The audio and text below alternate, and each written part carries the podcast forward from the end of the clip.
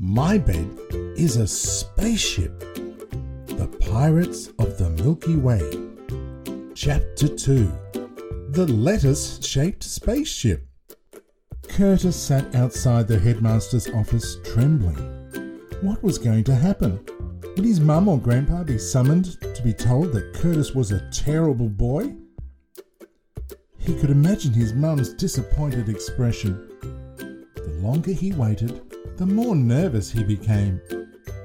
It was strange because Curtis thought that he was brave.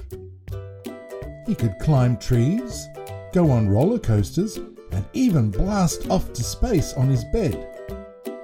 Yet awaiting his fate outside the headmaster's office was torture.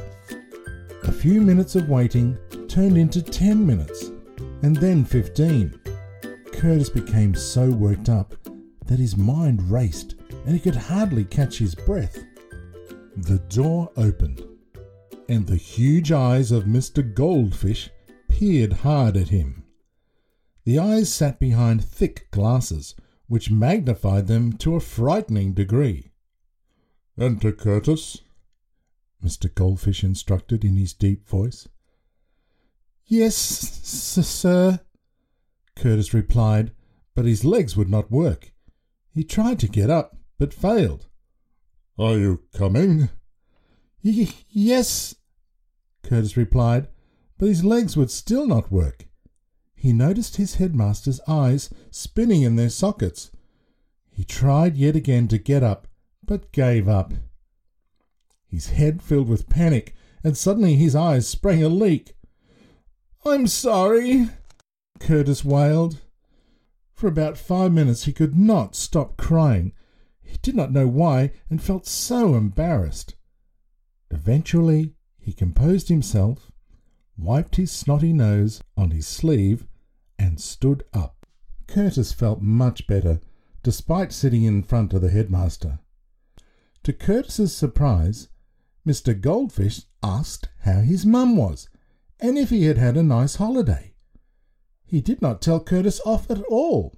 Curtis, come with me, said Mr. Goldfish after a few minutes. He led him to the school library. The large room was stacked with books. Some were open on the desks, showing pictures and writing. However, the section on pirates was completely empty, and rabbit footprints led from the window to the bookcase, and then onto another window on the other side of the room. Any idea what happened here? asked Mr. Goldfish. No, Curtis replied. Okay, thanks. In fact, the last thing the headmaster told him amazed him the most. Oh, and Curtis, he said, be nice to Mr. Copernicus, and be nice to Mr. Copernicus. It's not easy being a teacher. His eyes seemed to swim around behind his thick glasses.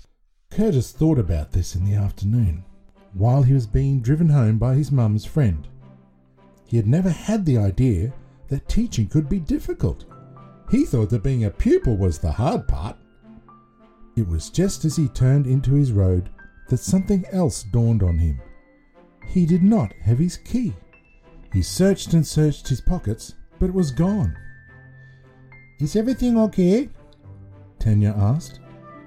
Yes, Curtis lied. He exited the car and walked up to the door. He then pretended to unlock the front door. Tanya drove away and waved back at the same time. That was the third key he had lost in the last year. His mum was going to be really mad. Curtis sat outside his house as he was too nervous to ring the bell. Suddenly, the back door opened, and an old man wearing half rimmed glasses and with a huge belly came out. He was carrying large plastic bags which he had put into the huge bin. He was about to go back inside when he spied Curtis. Lost your key again? His grandpa Tub asked. Yes, Curtis sulked. Better find it, or your mother will stop you watching TV again. As they went inside, Curtis started to tell Grandpa all about his school day. Grandpa Tub just smiled and then gave Curtis a huge hug. We've all had those sorts of days, he replied. Probably better not to tell others about the spaceship thing if you can avoid it. Curtis did not mention Naomi Stinkbomb. He had a strange feeling about how he had treated her. It did not feel nice. Grandpa, is being an adult all about following rules and, and being sensible? Why do you ask? Because that's what Mr. Copernicus told us. Grandpa Tub chuckled. Yes, I suppose it is. It doesn't sound much fun. No, it often isn't. That's why it's important to enjoy being young. Curtis went up to his room and lay on his bed, which creaked as normal. He rolled over on his front and looked at the words The Mighty Motion written on the duvet. He looked at the red button on the headboard and had the feeling that he and his mighty motion bed were about to have another adventure. He picked up his toys from the floor and placed them on his pillow. One toy was a stern faced bear with a zip down his middle that he called First Officer Zip. The other was a huge hippopotamus with an enormous belly that he called Mr. Hippo. He grabbed his scroll of the galaxies, which was a rolled up piece of paper, but the cleverest rolled up piece of paper in the universe. He was about to start writing when the doorbell rang. He ran downstairs as his grandpa opened the door. Standing beneath him were his two friends, Li and La, holding a small cardboard box. Hello, Grandpa Tub, said Li and La in unison. Hello, Li and La, said Grandpa Tub warmly. Grandpa Tub let them in, and as they ran up to Curtis, he put his hand in his pocket. He found something that surprised him. It was a key. Curtis's key. Whoops, he said to himself, and was about to tell Curtis when the children disappeared up the stairs. What, a zooming, bedroom, said Li and La in unison. They stared at the painted ceiling of stars and planets, and then at the mighty motion bed with its buttons and levers on the headboard. Curtis was looking at the cardboard box his friend had brought with them. Are they? He began. Yep. They replied. Neptune Mercury chocolate muffins. They opened the box, and the smell of chocolate and marshmallows was intense. Saturn-tastic! he exclaimed. We thought this would make you feel better, said La. We just made them, said Li, giggling. Come on, show me this spaceship bed of yours, La suggested. They jumped on the bed and started eating their cakes. Don't touch any buttons, said Curtis. Shame that you have to sit next to Stink Bomb, said La. That's rotten, said Li. I think she is lovely, and I don't know why you boys call her that. At that moment, a bunny jumped up onto the open window ledge and leapt onto the bed. He smiled at the bemused children and then grasped in his mouth Curtis's book about a three eyed pirate.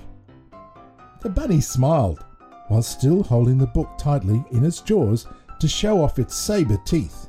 It jumped out of the window and then onto what looked like a giant metal lettuce, which was sitting on Curtis's back lawn. Li and La were open mouthed. Did you see that? said Grandpa Tub, bursting into his room. The three children were still staring out of the window. There were thousands of bunnies, each with pirate books on the leaves of the plant.